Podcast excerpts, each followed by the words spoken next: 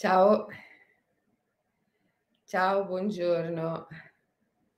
Buongiorno, buongiorno. Come state stamattina? Qui vento fortissimo. Ciao. Vento fortissimo, io sono in ritardo con la diretta perché il vento stanotte mi ha rovesciato di tutto di più. Ehm, e sono mi sono messa a raccogliere mi sono messa a raccogliere mhmm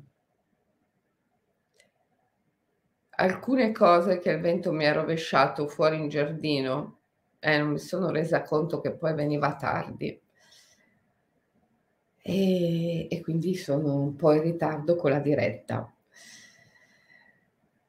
Però era bellissimo ieri ieri sera. Non so se vi siete accorti anche stamattina. C'era la luna, una falce e poi c'erano 5 pianeti tutti allineati. Li avete visti? Eh?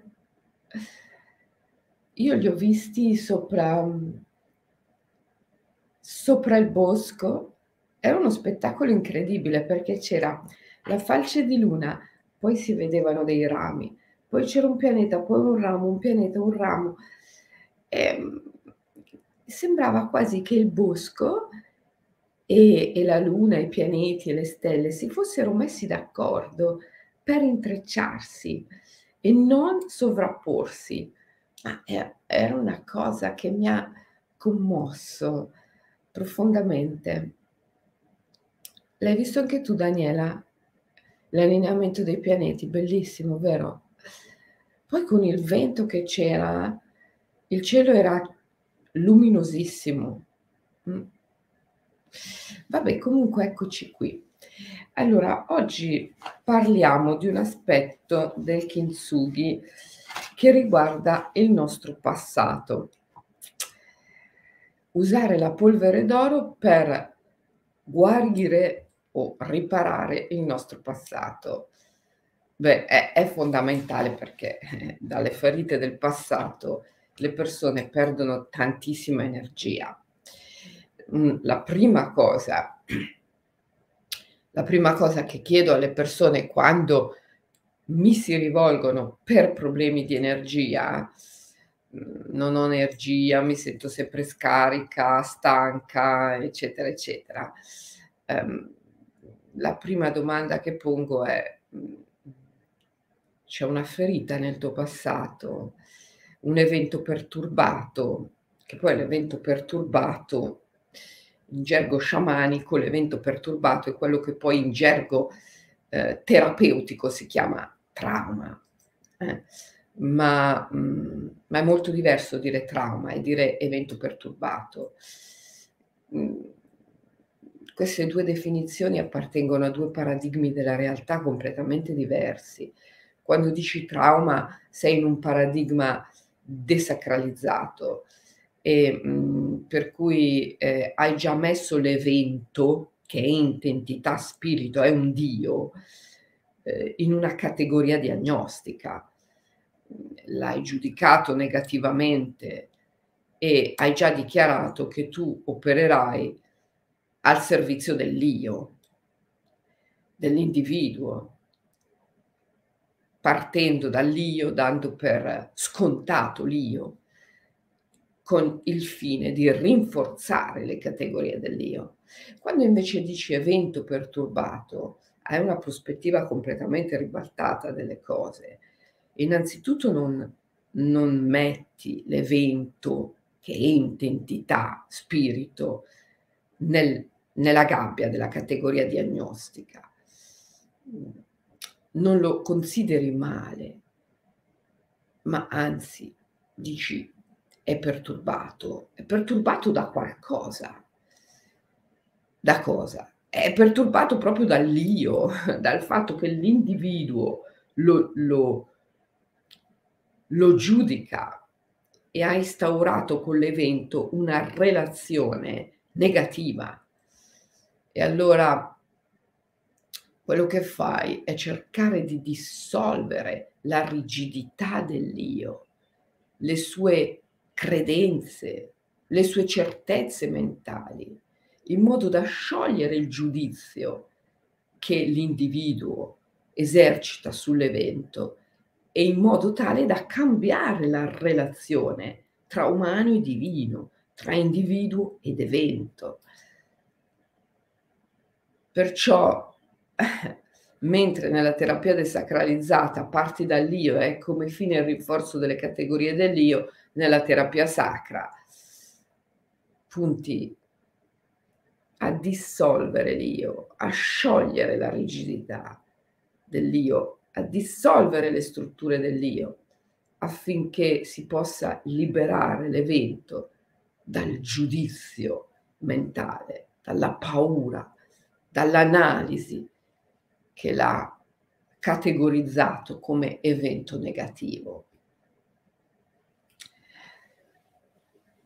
Questo ti dice già tantissimo sull'arte di riparare gli eventi con la polvere d'oro, che poi si opera nel, nel kintsugi. E io nel libro parlo di me, racconto la mia storia e poi la storia di Tomoe come esempi di momenti in cui abbiamo riparato con loro un evento, liberandolo dal giudizio mentale. E, eh, e spiego anche come si fa questo, come avviene questo, questa guarigione sciamanica, questa guarigione spirituale, questa guarigione sacra, come avviene. Allora, lo sciamano non opera mai in prima persona, ma chiede sempre agli spiriti di operare per lui. E que- questo già ti dice che la prima cosa da farsi per una guarigione spirituale è liberarsi dalle categorie diagnostiche, è liberare l'anima dalle categorie diagnostiche, liberarsi addirittura addirittura, addirittura dal senso stesso della salute, malattia, bene, male, vero, falso, giusto, sbagliato e porsi di fronte all'evento che è identità spirito, è un Dio, con un atteggiamento sacro di surrender. Aurobindo lo chiamava il surrender. Io e te, io e te, te uketamo, direbbe Noburo Kudado, i sciamani giapponesi dello Shugendo, uketamo, accetto, cioè compio il surrender. Poi questo accettare non è un accettare di tipo così mentale, e vuol dire, vabbè, tu evento sei male, sei negativo. Eh, però sai che c'è, io ti accetto, più o meno sforzandomi, ma ti accetto. No. Accettare in questo caso, uketamo, il surrender, vuol dire ti includo, ti includo perché ti riconosco come specchio della mia anima ecco ciò che io sono, ecco ciò che io sono. Cioè riassorbo l'evento, ritiro la proiezione, riconosco l'evento come una mia proiezione e la ritiro, la includo o, o se preferisci divento l'evento, annullo la distanza, ecco ciò che io sono, io sono questo evento che mi è accaduto. Per cui non lo giudico, non lo analizzo, semplicemente lo includo e lo vivo. Come lo vivo? Cosa vivo? Accetto di vivere l'emozione che l'evento porta con sé, ma senza giudicarla, perché è chiaro che se io vivo un'emozione e, e cado nell'inganno della mente, la giudico male, e poi l'emozione mi fa male, non mi fa ammalare. Se invece io riesco a vivere l'emozione senza analizzarla, senza giudicarla, è pura energia, è pura forza. E questa forza mi porta al di là della gabbia dell'io, amplia la mia consapevolezza.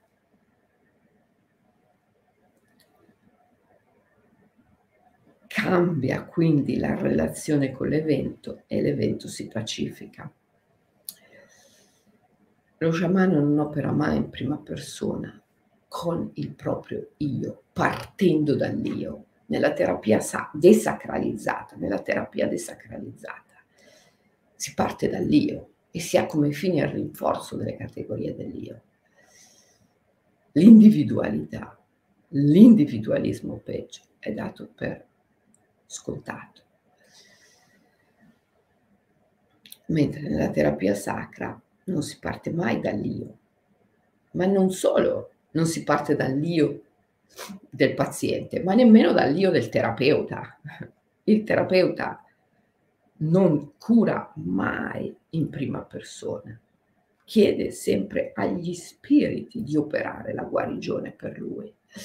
Ma questo era vero nella medicina delle origini. Eh, se tu leggi tutti i miti che riguardano eh, Asclepio, Esculapio, il santuario di Epidauro, eh, anche Chirone, il grande maestro della medicina, Asclepio, il dio della medicina, a cui la medicina sarebbe stata insegnata proprio da Chirone, che era un centauro e quindi era un titano. Era un po' uomo e un po' animale. Ecco, cioè ti rendi conto che neppure il Dio della medicina operava con il proprio io in prima persona. Faceva addormentare i suoi pazienti nel santuario di Epidauro e poi mandava loro sogni, cioè spiriti, che dicevano a questi pazienti cosa dovevano fare per guarire, oppure li guarivano nel sogno stesso. Questo mito dell'io è un mito della nostra società attuale. È un mito che esprime una volontà di controllo e di potere che è fine a se stessa. Ed è un mito malato grave. Effettivamente noi abbiamo molto più bisogno di una terapia della cultura che di una terapia dell'individuo e il paziente malato più grave è proprio l'io, il senso stesso dell'io, che abbiamo portato agli eccessi, l'individualismo in questa società è arrivato agli eccessi e adesso inizia la fase di malattia e di decadenza. E, e come sempre si dice, è vero, quando qualcosa di così grosso affonda, eh, si salvi chi può. E chi può salvarsi dall'io, dal crollo dell'io?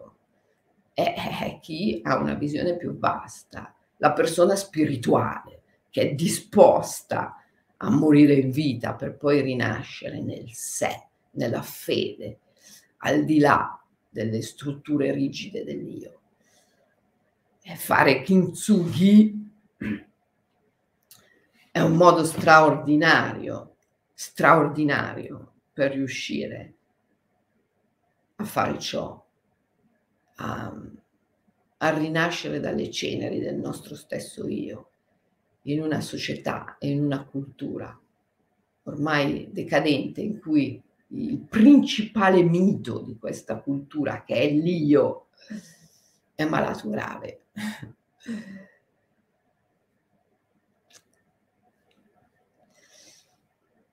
Quindi, per far sì che gli spiriti operino per te la guarigione, è assolutamente necessario che tu rinunci a vedere le cose in termini di trauma, cioè l'evento negativo che, mi ha, che ha traumatizzato il mio io, ma che incominci a vedere che l'evento è entità, spirito, è un Dio, una dea, e che se c'è qualcosa da guarire è la relazione che io ho instaurato con l'evento, che è una relazione di paura, una relazione di giudizio, una relazione di analisi, cioè una relazione di tipo mentale. Devo riuscire in questa relazione a spegnere la mente e accendere la luce del cuore e della fede. E la fede è sempre quella luce che di fronte all'evento riesce a compiere il surrender, a includere l'evento per quanto terrifico possa essere o apparire, meglio, per quanto terrifico possa apparire alla mente. D'altra parte, il divino è così. Nel Rig Veda è scritto che il divino nel suo aspetto di creatore, Brahman, crea l'universo dalle sue stesse membra. Al termine della creazione lancia un urlo, ahimè la mia vita, immediatamente le acque e gli dei tornano a lui per rigenerare le sue membra, ma le creature si danno alla fuga e da quel momento il divino ruggisce dietro alle creature, vi divorerò per salvarvi. Ecco perché il divino è, è Rudra, è Bhairava, Bhairava, il beato tremendo. Che sia tremendo, che sia beato, dipende dalla relazione che tu instauri con il divino e con l'evento che è ente, entità, spirito, è un Dio dipende dalla relazione che tu instauri. Se tu instauri una relazione di paura, di giudizio, di analisi e fuggi, eh, l'evento continua a rimanere perturbato, ti ruggisce alle spalle e continua a terrorizzarti. Rimane una, una ferita, una frattura, eh, una perturbazione potente da cui perdi energia, perdi energia, perdi energia. Se invece hai il coraggio di operare con la polvere d'oro, di voltarti, di smettere di scappare, di affrontare la ferita, con la consapevolezza di poterla risanare, anzi con la consapevolezza che proprio in virtù del fatto che c'è questa ferita, tu puoi essere ancora più prezioso grazie alla riparazione con l'oro eh, ti volti e ti dai all'evento. E allora questo diventa oltremodo beatifico, da tremendo a beato. E, ehm, e parlo poi di, di, di Tomoe, racconto un episodio della storia della mia vita e poi racconto un episodio della vita di Tomoe come esempio Adesso ovviamente non ti racconto queste storie nel dettaglio perché se no ti sciupo la sorpresa di, del libro. Però ecco, quello che ti posso dire riguardo al mio esempio è che ti spiego come il mio maestro, il mio maestro di sciamanismo Michael, Michael Williams, mi abbia insegnato che eh, un, un vero maestro, una persona spirituale, non opera mai la guarigione in prima persona, ma chiede sempre agli spiriti di operare la guarigione per lui. Mentre per quanto riguarda la storia di Tomoe, siamo arrivati ad un punto in cui Nakano Maeda, la sua grande avversaria, la vuole morta, la vuole proprio morta e il suo maestro di Bushido, di arti marziali. Allora le dice, siccome Nakano Maeda, che è potentissima, che comanda un esercito potente di Ronin, Ronin sono samurai alla deriva, samurai fuori legge, siccome Nakano Maeda, che è così potente, che comanda questo grande esercito di Ronin, ti vuole morta, tu devi renderti invincibile, invincibile. E come ti rendi invincibile, Tomoe?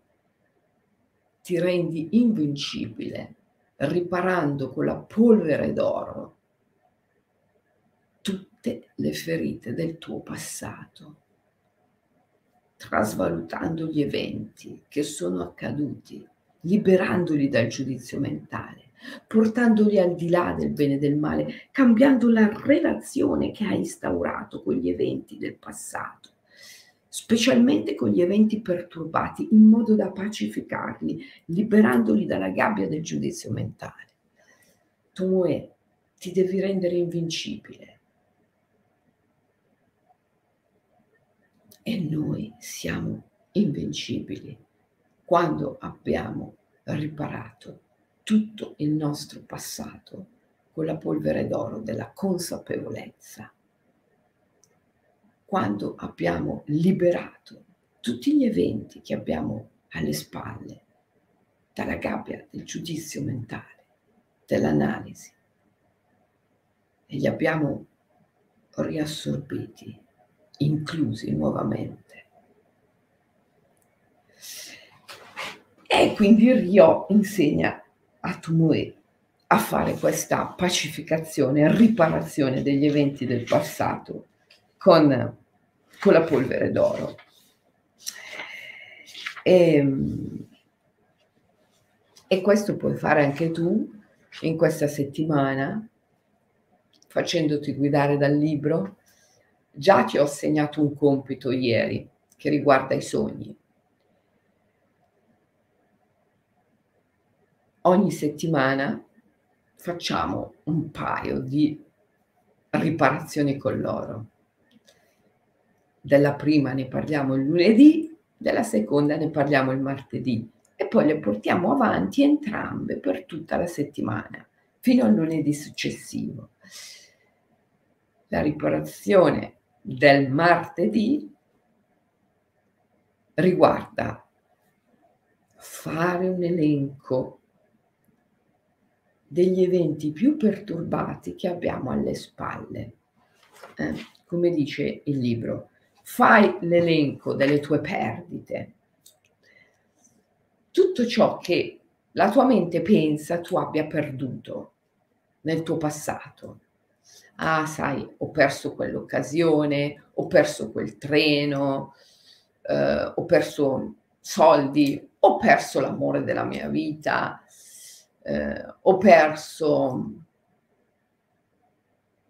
ho perso troppo peso, ho perso la magrezza, ho perso la salute, ehm, ho semplicemente perso l'occasione di fare un incontro fortunato, ho perso l'occasione di fare un ritiro, magari un ritiro con l'Imaginal Academy, ho perso l'occasione di una vacanza, ho perso l'occasione di avere un animale con me, ho perso l'occasione di traslocare, tutto quello che tu ritieni di avere perso. Eh? Poi diventa consapevole del fatto che ogni volta che tu hai perso qualcosa, anche se razionalmente tu non c'entravi assolutamente nulla con questa perdita, in verità ti senti in colpa. Faccio l'esempio mio di quando io ho perso mio padre. È chiaro, mio padre è morto eh, per un'embolia polmonare, dopo che nella sua vita aveva fatto diversi infarti, il suo cuore non ha retto, eh, come si dice, morto di malattia, ma, eh, ma io mi sono resa conto tanto tempo fa che se andavo giù, molto giù, nelle profondità più oscure del mio inconscio o subconscio, come lo chiama Aurobindo, io mi sentivo in colpa. Noi ci sentiamo in colpa per tutto ciò che accade, per tutte le perdite che abbiamo subito. Anche se razionalmente, logicamente, assolutamente non può essere colpa nostra. Non c'entriamo nulla. Non c'entriamo nulla se abbiamo perso eh, il padre perché magari nostra madre ha divorziato da nostro padre e, e, e lui per replica non ha più voluto vedere né nostra madre né noi. Eh, cosa, cosa c'entriamo? Non c'entriamo nulla. Non c'entriamo nulla se eh, nostra madre ha deciso di abortire nostro fratello. Non, non c'entriamo nulla se nostro padre è morto quando eravamo piccoli. Eppure, eppure, se andiamo giù, giù, giù, giù, molto in profondità nel nostro subconscio, noi ci sentiamo in colpa.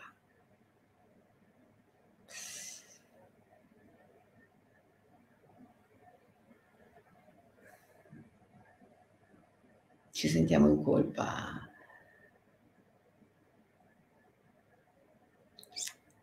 per ogni cosa finché non troviamo una chiave di volta. È come se l'eco di quel peccato originale, che poi è presente in tutte le tradizioni spirituali del mondo, vero? Questo senso del peccato originale. Nel buddismo è, è, è l'atto stesso di ritenere di essere nati per davvero. Nascere è un'immagine, morire è un'immagine, tutto è un'immagine, è sogno, è proiezione. Eh, ma se tu pensi di essere nato per davvero, cioè oggettivamente, eh, eh, questa nascita è già il peccato delle origini. I cristiani dicono che eh, il peccato originale viene con la nascita. Eh, e riflette molto bene quello che poi si dice nel buddismo, in tutte le tradizioni spirituali. C'è questo senso del, della colpa che accompagna l'individuo, ma per forza. Il fatto stesso di sentirti qualcuno rompe l'equilibrio universale, rompe l'ordine primevo. Nessun uomo è qualcuno. In verità un solo uomo libero è tutti gli uomini. Questa idea di essere qualcuno, questo sprofondare nell'individualismo è dovuto al fatto che l'uomo vuole il controllo, vuole il potere e con ciò rompe l'equilibrio universale, rompe l'ordine primevo. E questo non può non essere accompagnato da un senso di colpa, che i cristiani chiamano peccato originale. I buddisti chiamano citta maya. Ma di fatto questa colpa, questo senso di colpa echeggia, echeggia, echeggia continuamente nella psiche, fin tanto che rimaniamo all'interno della gabbia dell'io, fin tanto che ci sentiamo qualcuno. E per cui ogni evento, ogni volta che perdiamo qualcosa, qualcuno, ci sentiamo in colpa per questa perdita, nelle nostre profonde profondità. Ci vuole una chiave che ci permetta di liberarci da tutto questo. E questa chiave è l'oro della consapevolezza, è quell'oro col quale possiamo riparare tutte le ferite, cioè tutte le perdite del passato.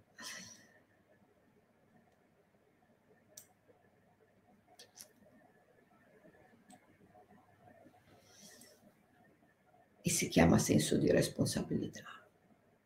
Dobbiamo liberarci dalla colpa riassumendoci la piena responsabilità per tutto ciò che è accaduto. Certo, che è mia responsabilità, perché tutto ciò che è accaduto è una mia proiezione, è una mia immaginazione, è un sogno e io sono il sognatore del sogno. Per cui sono responsabile di tutte le proiezioni, comprese tutte le perdite che fanno parte di quella grande imago, di quella grande immagine che è la mia vita, che è la mia proiezione. Mi devo riassumere la piena responsabilità per tutte le immagini che ho proiettato, includendo l'evento, come dicevo prima, ecco ciò che io sono, ecco ciò che io sono, ecco ciò che io sono. Io sono anche questa morte, io sono anche questa perdita. Io sono questa occasione mancata, io sono questo vuoto, io sono questo fallimento. Ecco ciò che io sono, ecco ciò che io sono. È una mia proiezione e riassorbo, ritiro la proiezione. Mi riassumo la piena responsabilità. Ma sciolgo la colpa, perché nel momento in cui mi riassumo la responsabilità, riconosco l'evento, l'immagine come creazione dell'anima. L'anima è l'atto stesso dell'immaginare e quindi libero la proiezione, libero l'evento da ogni senso del bene e del male, salute, malattia, giusto, sbagliato, vero, falso. Lo porto al di là di tutte le categorie moralistiche della mente e quindi sciolgo il senso della colpa riassumo la responsabilità, ma sciolgo il senso della colpa. Sono responsabile, è una mia proiezione, è un sogno e io sono il sognatore del sogno. Ma omnia munda mundis, tutto è puro per i puri. Questo sogno è puro fin dall'origine.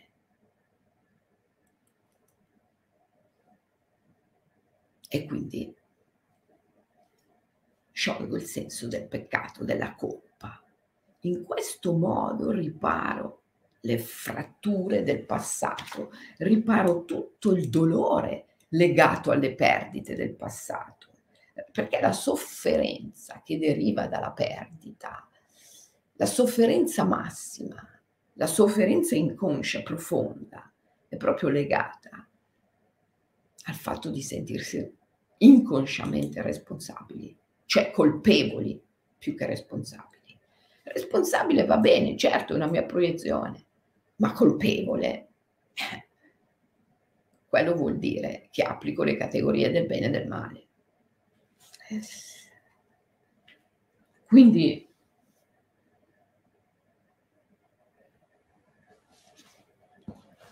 Quindi l'esercizio suggerisce di visualizzare la nostra anima come un vaso che è stato riparato con l'oro, suggerisce di immaginare che tutti i pezzi di anima che abbiamo perduto nel nostro passato siano stati rimpiazzati da oro puro.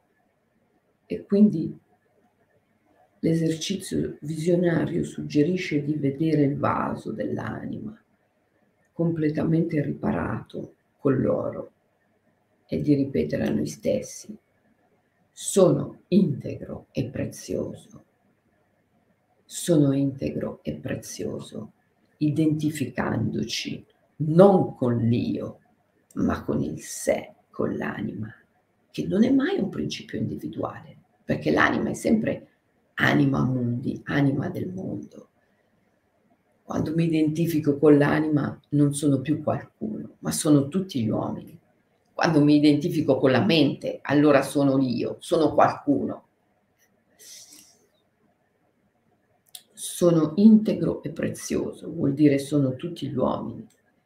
Sono riparato con la polvere d'oro. Ho recuperato tutte le mie perdite. ho riassunto la responsabilità per tutte queste perdite, ma ho sciolto il senso della colpa. E quindi laddove c'è stato il distacco, ho messo oro puro, oro puro e ho riparato tutto il mio vaso. Quando tu, laddove c'è stato il distacco, laddove nella frattura è saltato via un pezzo, quando tu, laddove c'è stato il distacco, ti riassumi la responsabilità per questa perdita, ma riesci a sciogliere il senso della colpa perché porti l'evento al di là del bene e del male, allora sostituisci il pezzo mancante con oro puro, creando una finestra, tra l'altro, da cui può entrare la luce. E alla fine puoi immaginare il vaso della tua anima come nuovamente integro e assolutamente prezioso, perché interamente riparato con l'oro. Ecco, allora quello che facciamo questa settimana, oltre all'esercizio che vi ho dato ieri, se non avete seguito la diretta di ieri, andatela a prendere, è, è qui sotto nei social, la trovate. Quindi facciamo queste due pratiche di kintsugi durante la settimana che abbiamo davanti fino a lunedì prossimo. La prima, quella di ieri, riguarda la riparazione con l'oro nel mondo dei sogni e l'altra, quella di oggi, riguarda riparare le perdite del nostro passato con l'oro della consapevolezza.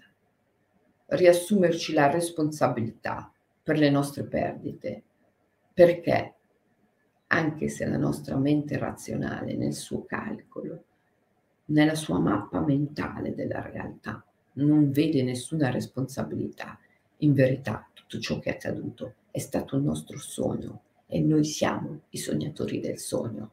È stata una nostra proiezione, una nostra immaginazione, un'immaginazione dell'anima, che non è un principio individuale, ma universale. Ma noi siamo quest'anima, noi siamo anima e quindi noi siamo responsabili delle immagini dell'anima. Responsabili, ma non colpevoli, perché queste immagini sono pure fin dall'origine, sono al di là del bene e del male. Quindi nel momento in cui ci riassumiamo la responsabilità, sciogliamo il senso della colpa, portiamo l'evento al di là del bene e del male, è accaduto, l'ho immaginato io, ma non è né bene né male, né giusto né sbagliato. Semplicemente, uketamo, lo includo. E così riparo ciò che ho perduto con l'oro. E alla fine visualizzo il vaso dell'anima integro e prezioso. E mi ripeto, sono integro e sono prezioso, sono integro e sono prezioso, identificandomi non con l'io, ma con l'anima, che è un principio universale. Ecco, questa è la pratica, la seconda pratica che facciamo. Poi ovviamente se avete il libro voi potete fare anche la meditazione della forma che per quanto riguarda questa pratica fa riferimento al triplice mudra e poi il pitaniasa che è il niasa della levitazione del corpo, bellissimo, levitare, levitare perché finalmente essendoci liberati dal senso della colpa siamo leggeri, leggeri, leggeri, leggeri.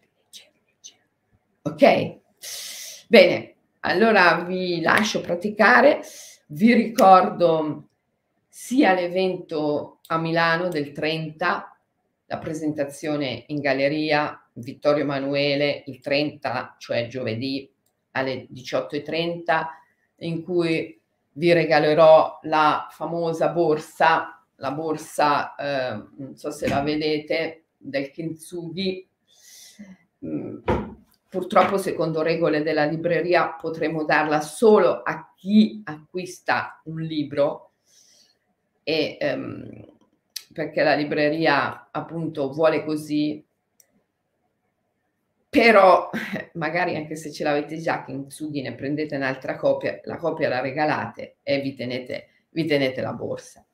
Poi vi regalerò anche una cartolina bellissima con la poesia del Kintsugi che potrete usare da segnalibro. E um, firmerò la copia autografata, vi darò il simbolo della mesmerizzazione. E poi vi ricordo l'isola d'Elba, un grande bellissimo ritiro che faremo all'isola d'Elba presso la struttura di una immaginalista Stefania, bellissima, proprio sul mare. Ci sarò io, ci sarà Morgan, ci saranno Michelangelo e Dasha che co-condurranno l'evento insieme a me. Faremo cose eccezionali. Ci misureremo con lo spirito, ehm, con spiriti estremi e potentissimi. Sì, in quel ritiro lì faremo proprio cose, insomma, che di solito non facciamo, anche cose eh, abbastanza estreme, che non vuol dire pericolose, eh, perché quando la mente dice estreme, uno parte subito nel, nel pericolo. Non vuol dire pericolose, ma estreme vuol dire che comprenderemo come tutto è frutto di risoluzione e tu devi prendere risoluzioni profonde, irreversibili, irrevocabili e impeccabili quando sei su di un cammino spirituale per arrivare alla libertà. E questo faremo insieme all'isola d'Elba in un ritiro davvero, davvero speciale per tutti gli immaginalisti. Dove vi aspetto. Adesso vi abbraccio, che vado a fare il corso di Forest Therapy in inglese. E mm, ci vediamo domani mattina con Michaela e le carte del drago immaginale per la meditazione del mercoledì mattina, sempre alle 7. Se abbiamo qualche minuto di ritardo, abbiate pazienza alla mattina io devo sempre fare tante cose, per cui mi succede spesso di essere in ritardo. Vi abbraccio forte e non vedo l'ora di abbracciarvi in persona giovedì. Ciao!